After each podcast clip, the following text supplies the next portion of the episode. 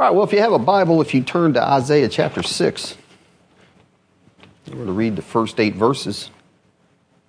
We'll pray first. Uh, Heavenly Father, I just ask you, Lord, to have your hand on me, just enable me to say the words that will minister to your people that are here, to all of us, and uh, just bring conviction and encouragement, just whatever we need, Lord.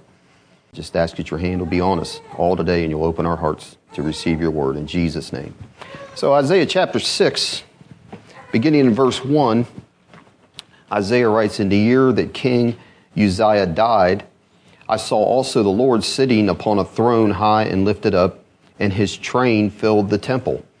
And above it stood the seraphims. Each one had six wings, and with two he covered his face, and with two he covered his feet, and with two he did fly. And one cried unto another and said, Holy, holy, holy is the Lord of hosts the whole earth is full of his glory.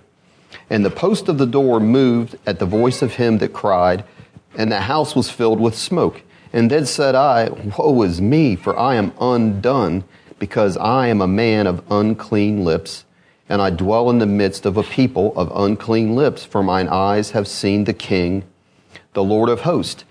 Well, then flew one of the seraphim unto me, having a live coal in his hand, which he had taken with the tongs from off the altar. And he laid it upon my mouth and said, Lo, this hath touched thy lips, and thine iniquity is taken away, and thy sin is purged. And also I heard the voice of the Lord saying, Whom shall I send, and who will go for us? And then said I, Here am I, send me. So some people, they don't like to get into quote unquote theology. Well, this isn't going to be hopefully a theology lesson, but people don't like it. But theology just means the study of God. One of the most important things you're going to know and learn as a Christian is about the character of God. Because it's a fact that people, they will reflect the nature and character of the God they worship, whatever that is. So it's essential that we know what God is like. We talked about it Wednesday. We said we need to grow in grace and we also need to grow in the knowledge, it says there in, in 2 Peter, of the Lord Jesus Christ. But we need to grow in that. We need to grow in the knowledge of God.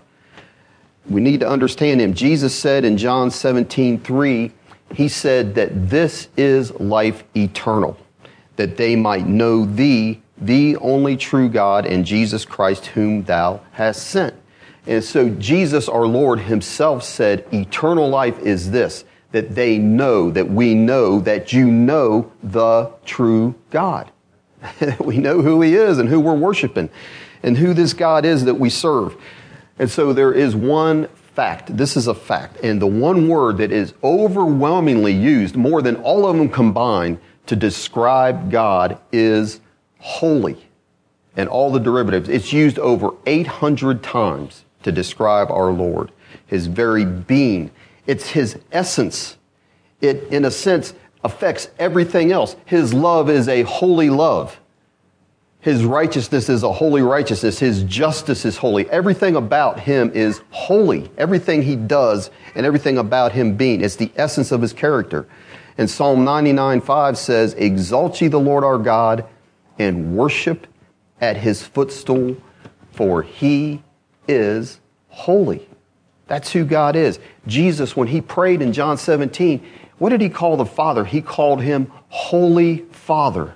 And how did he teach us to pray in the Sermon on the Mount? Matthew 6. He said, We're to pray, Our Father who art in heaven, hallowed. It's the word for holy. Holy or hallowed is thy name. I mean, that's how we should address and come before our God is to recognize his holiness. And it's what makes him distinct from us. Now, we're to be growing in holiness. We can partake of His holiness. We'll talk about that. But even still, at our best day, and the best saint is not even close to Him in character and purity and holiness. Not even close. And Isaiah found that out. We just read it.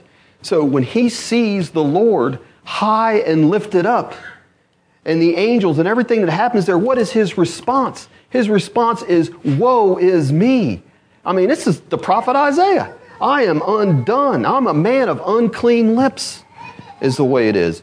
And Job, you read the end of Job, when God appears to him and reveals his nature, his character, who he is to Job, what was Job's response? In Job's 40, 44, it says, Behold, he says, I am vile. And it said at the beginning of Job, what did it say about him? He was a perfect and upright man, none like him in all the earth. And yet, that holy man, Job, his response when he sees God is, Behold, I am vile. What shall I answer thee? He says, I will lay my hand upon my mouth. Similar to what Isaiah said. And so, when God is seen for who he is, man will take his proper place. Because when Job said he was vile, that word means to be insignificant. Compared to God, when I see who He is, I am insignificant. I am of little worth. There's nothing to me. And I'm saying that is the opposite of almost all of the preaching you hear today. Because it's all we're going to build up our self esteem, we're going to build up our self confidence, we're going to build up our self worth. And that is not the way the Bible teaches things to be. It really doesn't. When Peter, when he caught by the, Jesus said, Throw your net over there. He's like, We've been out all night, Lord. But nevertheless, at thy word, we'll do what you say. And he, they throw that net over, and it said the two boats bring them in. There was so much the boats were beginning to sink, and he's looking at this great multitude of fishing. And here's what it says Peter did. He realizes there is somebody here that's he's never seen before. And there's a holiness about this man. There's something about him that's different because it says in Luke that he fell down at the sight of that at Jesus' knees. And so here's how we know that he had to see there was something more. It was more than that Jesus just had power. There was something about his character because it says he fell down at Jesus' knees saying, Depart from me, for I am a sinful man, O Lord. But I'll tell you, when we get in that position and we recognize him for who he is, that's where we're at, where God says, I can work with somebody like you. I've got you where I want you. Because he went on to tell Peter and the other disciples, Fear not, from, from henceforth, thou shalt catch men. Not going to be catching fish anymore, but I can use a person like that. And that's what God wants. I got this quote from Calvin that I thought was good. John Calvin said this in his Institutes. He said, It is certain that man never achieves a clear knowledge of himself. So we don't know what we're like, it says, until he first looked upon God's face. This is the very beginning of Calvin's work. He says, Look, you need to know about God, and that's how you know about yourself when you see Him. That's what he says there. It is certain that man never achieves a clear knowledge of himself unless he has first looked upon God's face. For we always seem to ourselves righteous and upright and wise and holy. That's what we think about ourselves because we compare ourselves with each other. And he goes on to say, he says, this pride is deep seated in all of us. And unless by clear proofs we stand convinced of our own unrighteousness, foulness, folly, and impurity, we must infer that man is never sufficiently touched and affected by the awareness of his lowly state until he has compared himself with God's majesty. When you compare yourself with God's majesty, Calvin's saying you'll realize then who you are. And that's what we just read in Isaiah 6 and those different accounts. Never have a right view of ourselves without rightly seeing the God of the Bible. Have you ever been convicted by just reading the word or hearing the word preached to where you say, Woe is me, I am undone? Behold, I'm vile. What shall I answer thee? That's what these men would say. Depart from me, Lord, for I'm a sinful man. Has that ever happened to you? Reading the word, hearing the word preached? So, Isaiah here, he has a vision of God's holiness. And I'm saying by looking at this, let's see if we can capture some of that ourselves by looking at what it has to say here. So, what we have in verse 1 is this is when Isaiah is called by God to be a prophet. And verse 1 tells us when that happens. It says, In the year that King Uzziah died. And that's not something to skip over. He doesn't waste any words, Isaiah doesn't. And that's an important statement that he's made there. Uzziah had a long and prosperous reign. He was king. He started at 16 years old and he reigned over Israel for 52 years. And both 2 Kings 15 and 2 Chronicles 26, which is where you'll read about his life, it says that he was a good king and did that which is right in the eyes of the Lord until the end.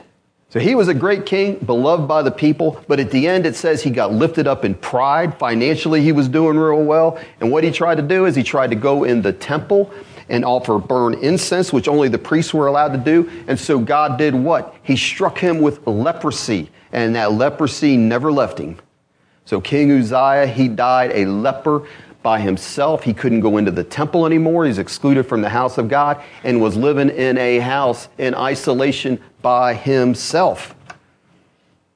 Well, like I said, he did a lot of good things for Israel. He restored the military, brought it back to about to where it was in the days of David and Solomon, defeated the Philistines, built up the walls of Jerusalem, agriculture, everything was going great. Dug wells out in the desert, they liked him. You think that's 52 years. That's a whole lot of presidents we would have had in 52 years. They just had, these people just knew this one king. And almost everything he did was blessed by God. And so when he died, it was devastating to the people and it was a great shock. Their world was turned upside down. Assyria as a power is, they know it's moving on in there. And here they just lost this guy that's been guiding them for 52 years. So things were kind of in an upheaval at that point when he died. And it's kind of like what we have in America today. You can make a lot of things where we've got things a little bit in an upheaval, right? We got a president that's, he just put it this way. He's not like one we've ever had before.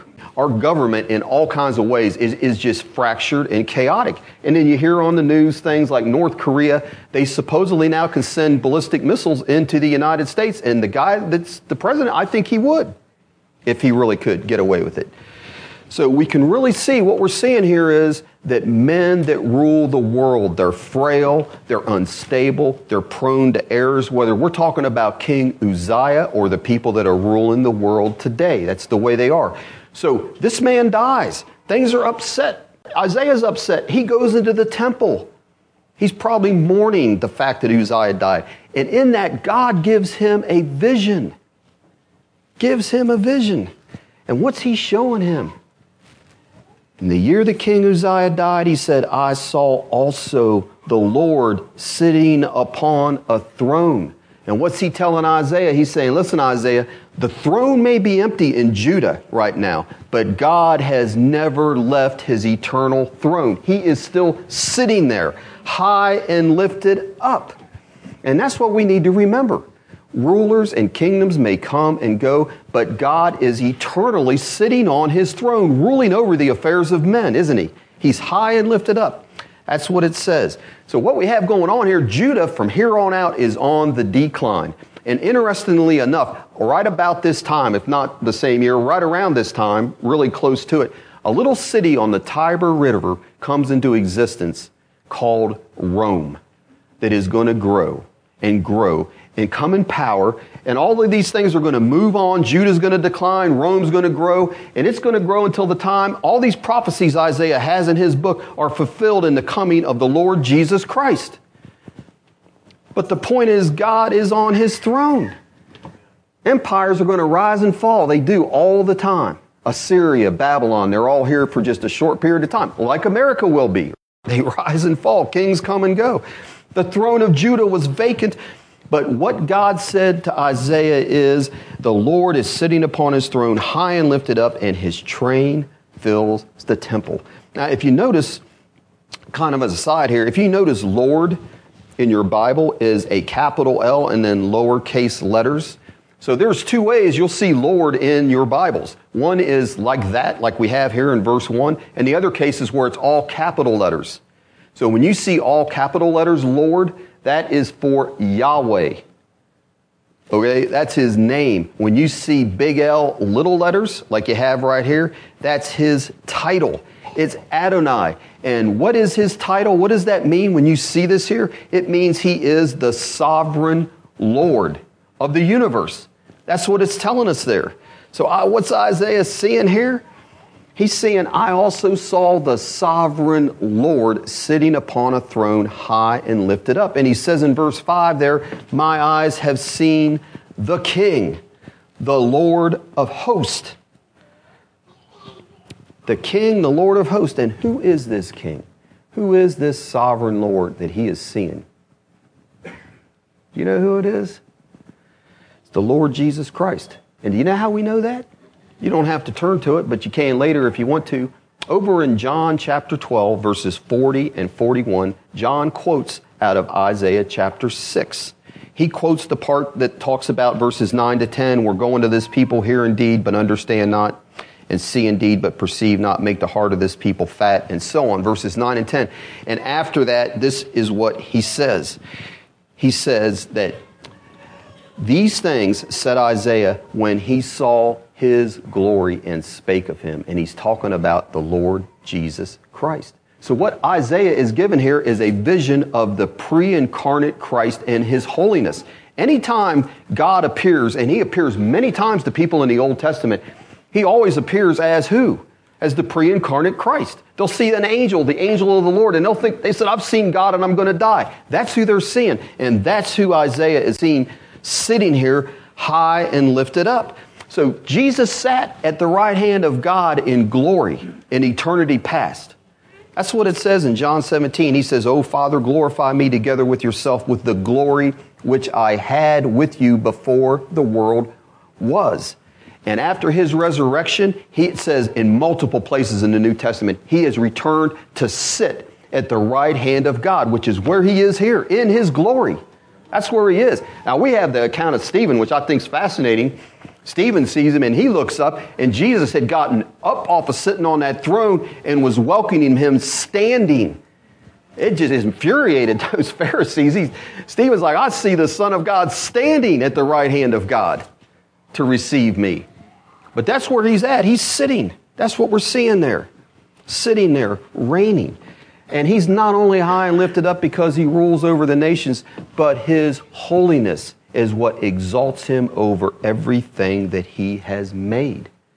And one man says, You got to get this picture. This picture that Isaiah is painting here. This is an exalted figure, the glorious King of the ages, and his holiness. And what we're seeing here is manifested by his holiness, by his glory, filling the temple with his train. It's an amazing sight that we have here. It describes robes, his train, that's his robes, a throne. These angelic beings, which I think it doesn't say how many, I think there's a multitude of them, these seraphim, all surrounding him, filling the majestic holiness of God. Isaiah 57 says, For thus saith the high and lofty one that inhabits eternity, whose name is holy. He says, I dwell in the high and holy place. He's so much other than us, and where he dwelt is so much other than us. But here's the thing about our God is he comes down though to the humble and lives with us because Isaiah, I didn't read the second part of that, but it goes on to say, he says, I dwell in the high and holy place, but with him also that is of a contrite and humble spirit. You think about that this God that fills the universe with his glory and is so holy that they have to cover their eyes. They can't look at him, but yet he says he'll come down to us if we're humble and contrite and willing to walk with him in a lowly way. Like I said, so that's quite a scene that Isaiah is describing here. Vast multitude of seraphims, and the word seraphim means burning ones. And this is the only place it's used in the Bible. Because everywhere else it talks about the cherubim, and they're not the same. But these heavenly creatures, they probably had this brightness, this fiery appearance, which is why they're called seraphims. And they're flaming, really, they're just reflecting the glory of God, who they're right around, continually crying out to each other, back and forth. That's what it says here in the verse. The one cried to another, verse 3, and said, Holy, holy, holy is the Lord of hosts, and the whole earth, it says, is full of his glory. So, what does it mean by holy? What does holy mean? I think there's two things. There's two meanings to this word that you get. And one means, we've heard this many times, it means to be separate, to be set apart, to be distinct. And there's a lot of things that are holy that aren't God. You have the Sabbath is holy. You talk about holy ground. They're things that are dedicated to God, set apart for God. But when we talk about God and say that He is holy, we're talking about He is distinct from us. He is like nothing else. Nothing else that's made or anything else distinct from creation. It's his moral glory, his ethical purity, his righteousness, his majesty, his purity, and his beauty. That is what makes up God's holiness. So that's totally the opposite from us as sinners, is what we are. He's so much other than us. He's not just a bigger us. He's not like you think of a good person. He's just a bigger one of that. No, he's totally other. And it also, the word for holy can mean a shining or a brightness. And that is what you get when you think about God's holiness and his throne and where he's at. 1 Timothy 6 16 says that God is dwelling in the light. We're saying holy has to do with brightness and a shining. It says he dwells in the light which no man can approach unto whom no man has seen nor can see. Like I said, the seraphim, they are sinless creatures. And his holiness, it says they have to cover two wings. They got six wings. Two of them are covering their eyes. They can't behold him. It's like us trying to look directly in the sun. You can't do it. That's what it's like. They cannot look directly at him. John says that God is light in 1 John. We're saying holy has to do with brightness. God is light, and in him is no darkness at all. So it's contrasting darkness or sin with God being light. Speaks of his moral purity, no darkness. And when Jesus was transfigured on the Mount of Transfiguration, which we talked about in Mark, in Matthew's account, it says his face, when they saw him, it did shine as what? shine as the sun, and his raiment was white as the light. So his holiness, his purity, his glory was veiled by the flesh, but at that point it all came out. And it was a brightness they couldn't look at. His face was like the sun. Is that the Jesus we sing about today on the radio? the glory of holiness shining as a blinding light? So, why did the angels at God's throne, why did they three times cry out, Holy, holy, holy? Why did they do that? Three times. Some of these guys will say, well, maybe they were acknowledging the Trinity, but I don't know about that. The Hebrew language has no word for very or best or greatest or deepest, or they don't have all the superlatives that we have in the English language. So in Hebrew, when they want to emphasize something, they say it twice for emphasis. So in 2 Kings 25, literally the Hebrew will say gold, gold. But it will be translated as pure gold or solid gold. It does the same with silver. It'll say silver, silver. But it's just trying to emphasize that this is pure silver, solid silver, and they don't have any way of saying that, so they just use the word twice. Jesus would use that Aramaic expressions when he wanted to emphasize something. How many times did he always say, truly, truly. Saying it twice. Amen, amen is really what he's saying. So he's trying to emphasize something. This is the only place where a characteristic of God, describing him and his character, is used three times. So you never hear God spoken of as love, love, love, or wrath, wrath, wrath. But here you do have him spoken of as holy, holy, holy. And Alec Motyer said this. He said, Holiness is supremely the truth about God, and His holiness is in itself so far beyond human thought that a super superlative had to be invented to express it. And that's what's happening. There's no words to describe in the human language what they're seeing. When you see these descriptions that take place, even here, all he says is, I see the Lord, and he describes his train fills the temple. They cannot describe God and His holiness. There's no words we have for it. So they're saying it's to emphasize how holy He is. It's His nature. These angels are saying, Holy, holy, holy. So you think about it Gideon in Judges 6 and Samson's parents in Judges 13. Both of them, when they realize, when it dawns on them, they have seen God, what is it that makes them afraid that they're going to die? Is it because of his awesome power, awesome wisdom, or love? No, what it is is what? It's because of what Isaiah has here and what needs to happen with us. Because they're conscious of their sinfulness. And of his utter purity. It's just like with Peter. That's what's going on there. Holy, holy, holy. And when his holiness is manifested in someone's presence, people shake, but so do inanimate objects. So look in verse 4. Look what it says there. When they cried, Holy, holy, holy is the Lord of hosts, verse 3, the whole earth is full of his glory. It says, The post of the door, the foundations, the lintels of the doorpost moved at the voice of him that cried, and the house, it says, was filled with smoke.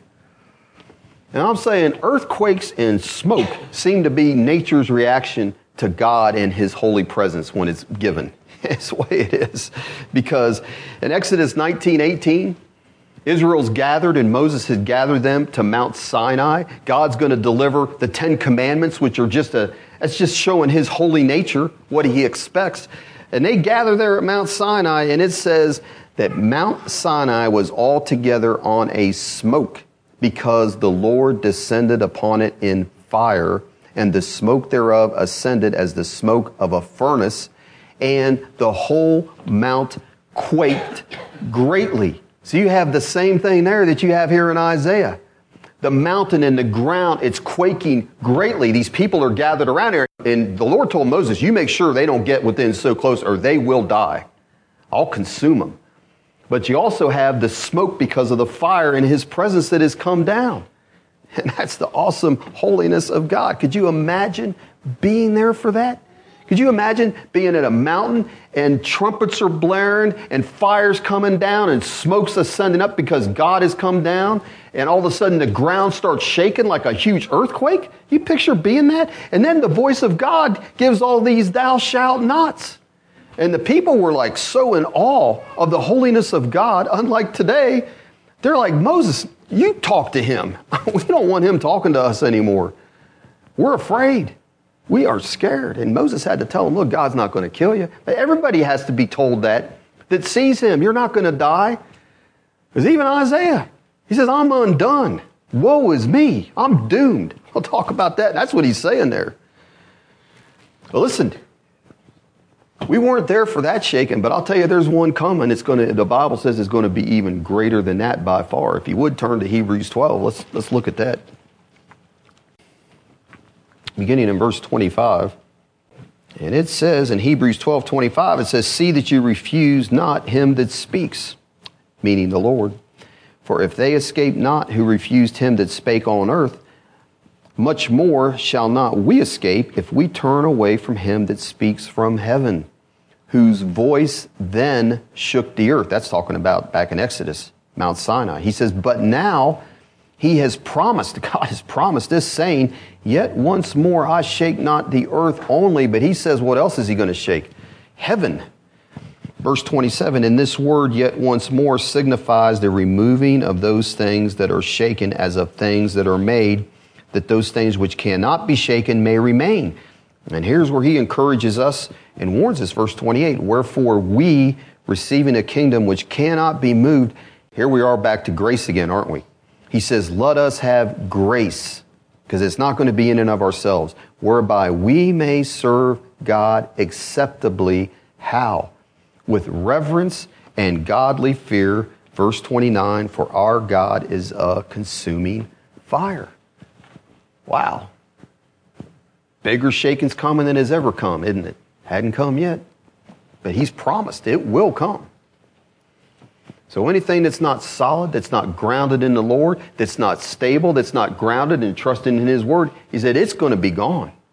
It'll be removed. That's what he says, isn't it? And so we need to pray for grace that we can serve God the way he wants us to serve him with fear. Fear him. This holy God we're talking about. Yes, He loves us, but I'm saying we also need to have a great fear and awe of Him, don't we? That's all through the Bible. You lose that, and you're in big trouble. So, back in Isaiah chapter 6, so not only we read in verse 4 is the temple shaken at the presence of God's holiness, but Isaiah himself is pretty well shaken. Look what it says in verse 5. And then said I, Woe is me, For I am undone, because I am a man of unclean lips, and I dwell in the midst of a people of unclean lips. And how does he know that? He says, For my eyes have seen the King, the Lord of hosts. So you think about it. What is it that's going to show us our sin? So was Isaiah given a vision of his sin? How did he realize his sinfulness? How did he come to the point where he says, I'm unclean, I'm undone? I'm a man of unclean lips. How did that happen? It didn't come because God showed him who he was necessarily, did it? He saw a vision of the Lord. That's what happened. And that's when he cried out. When God showed him his glorious holiness, he says, Oh, woe is me. That's how it happens. He's pronouncing a woe against himself, the prophet is. So he's just pronounced four woes on the nation back in the preceding chapter. If you look back there in chapter 5, look in verse 18.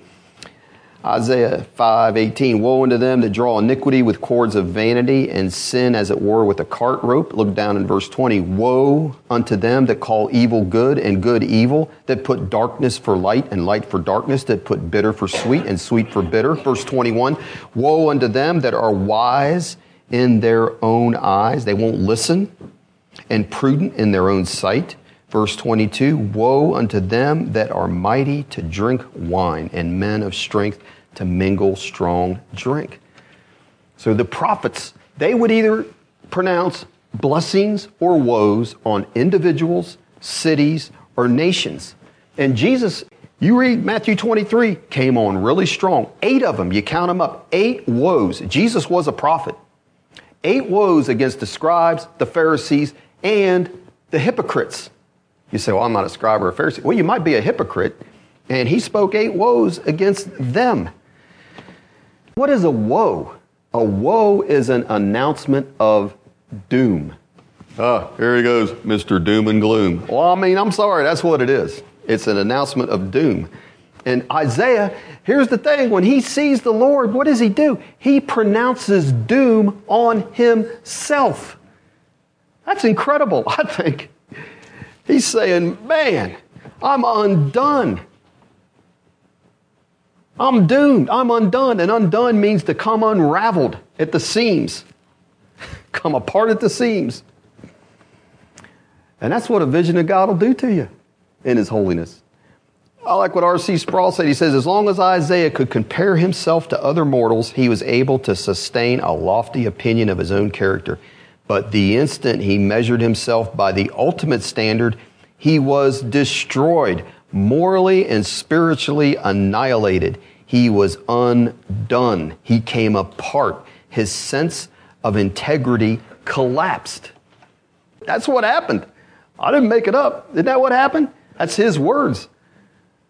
Woe is me. I am undone.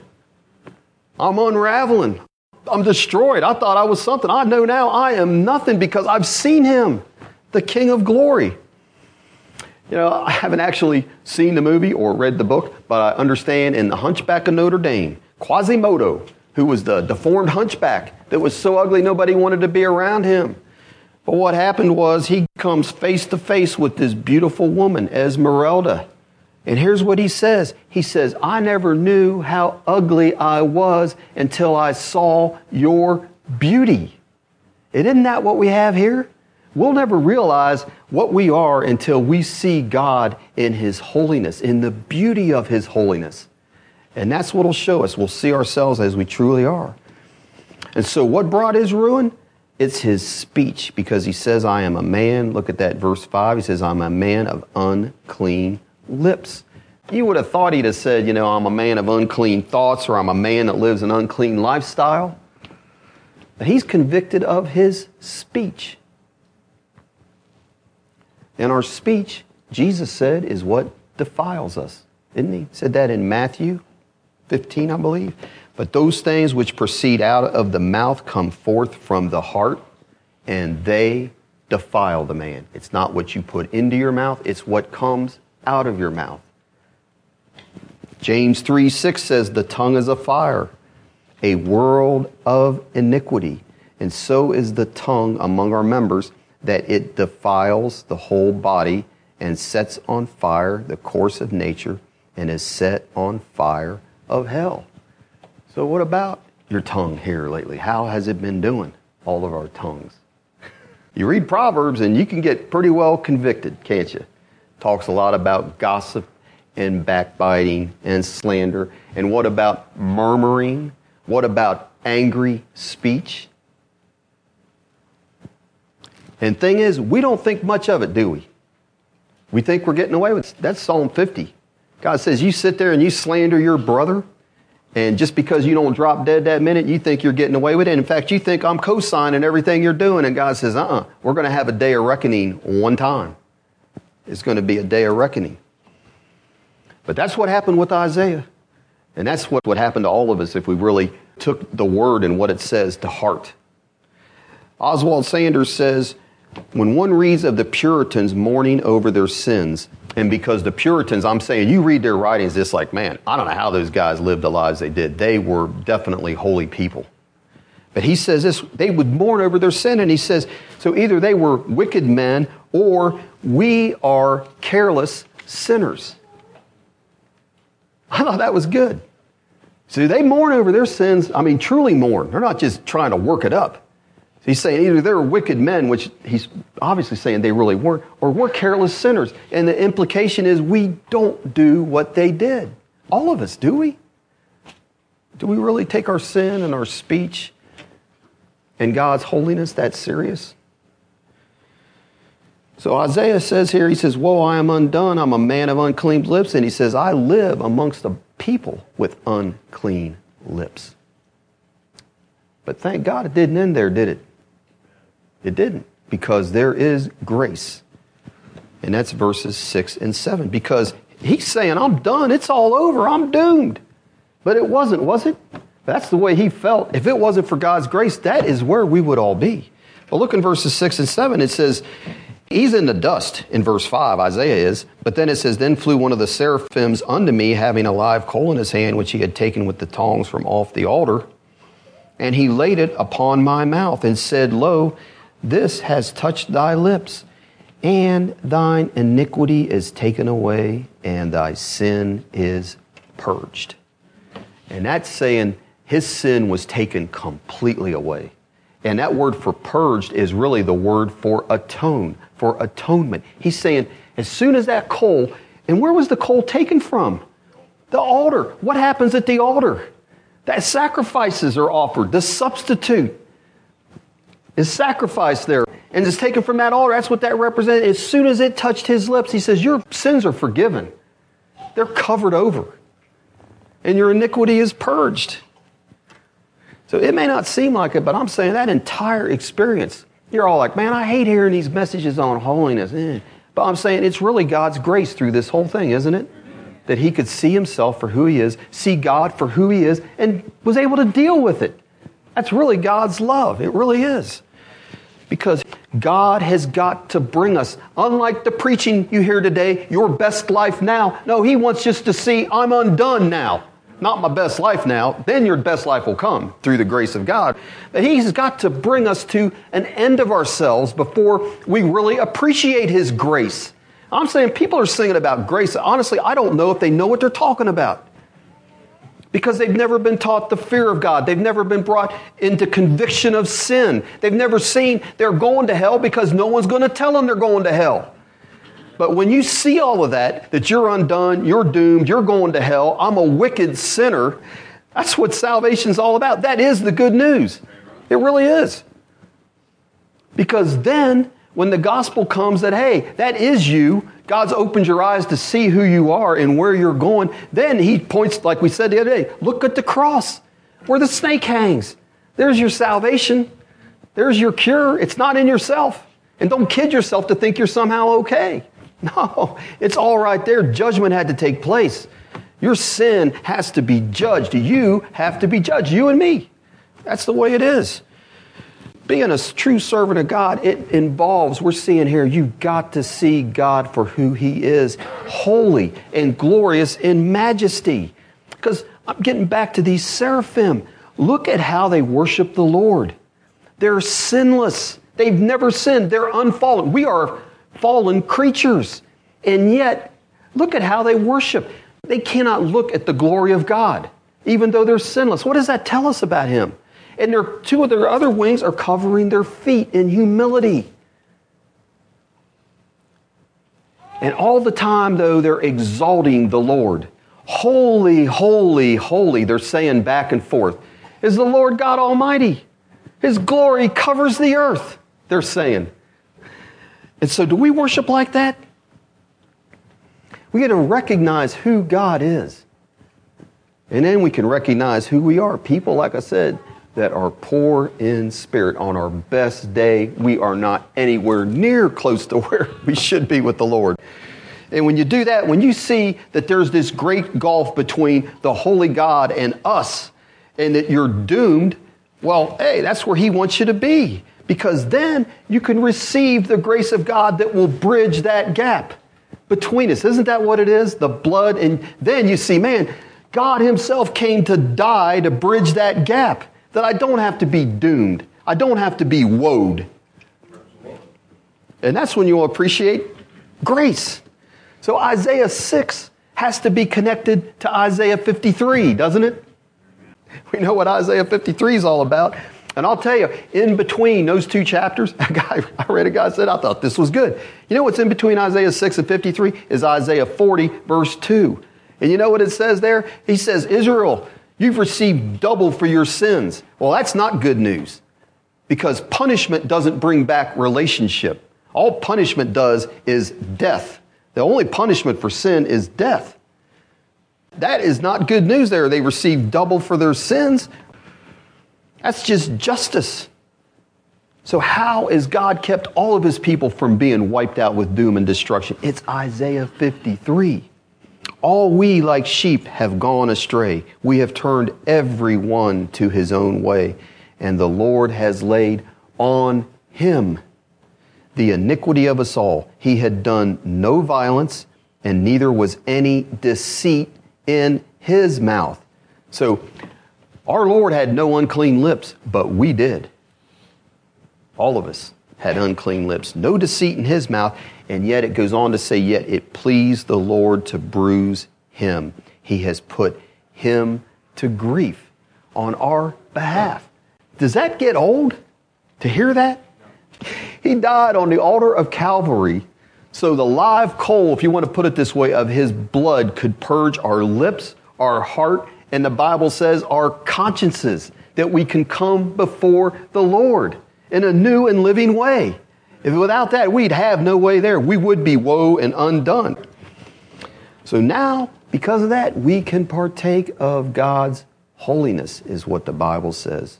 And God can now say to us, Be ye holy. We can't be holy as He is holy. He says, Be ye holy, for I am holy. We can be a partaker of His holiness, and that is a good thing.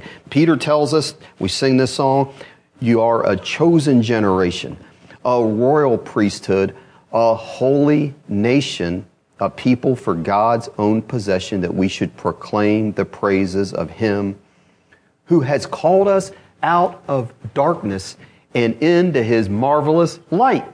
Amen. That's a high note of that song because that's what He's done. And so we can proclaim then, like the seraphim, the praises of Him. Holy, holy, holy. The whole earth is full of His glory. I'm going to end on this. I was at a revival conference a few years back. And the people there were more conservative. They played a lot of hymns and they didn't play rocky hymns. They just played a lot of hymns. So I remember one guy was complaining. People were complaining. They, they didn't think that music was lively enough for them or whatever. And so the worships were okay, but we had one time when they would always play like two or three songs after the speaker was over. And so we had a meeting when the speaker was over, and the, the main emphasis was on holiness at this revival seminar.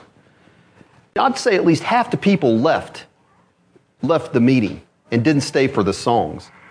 And the song leader played Holy, Holy, Holy.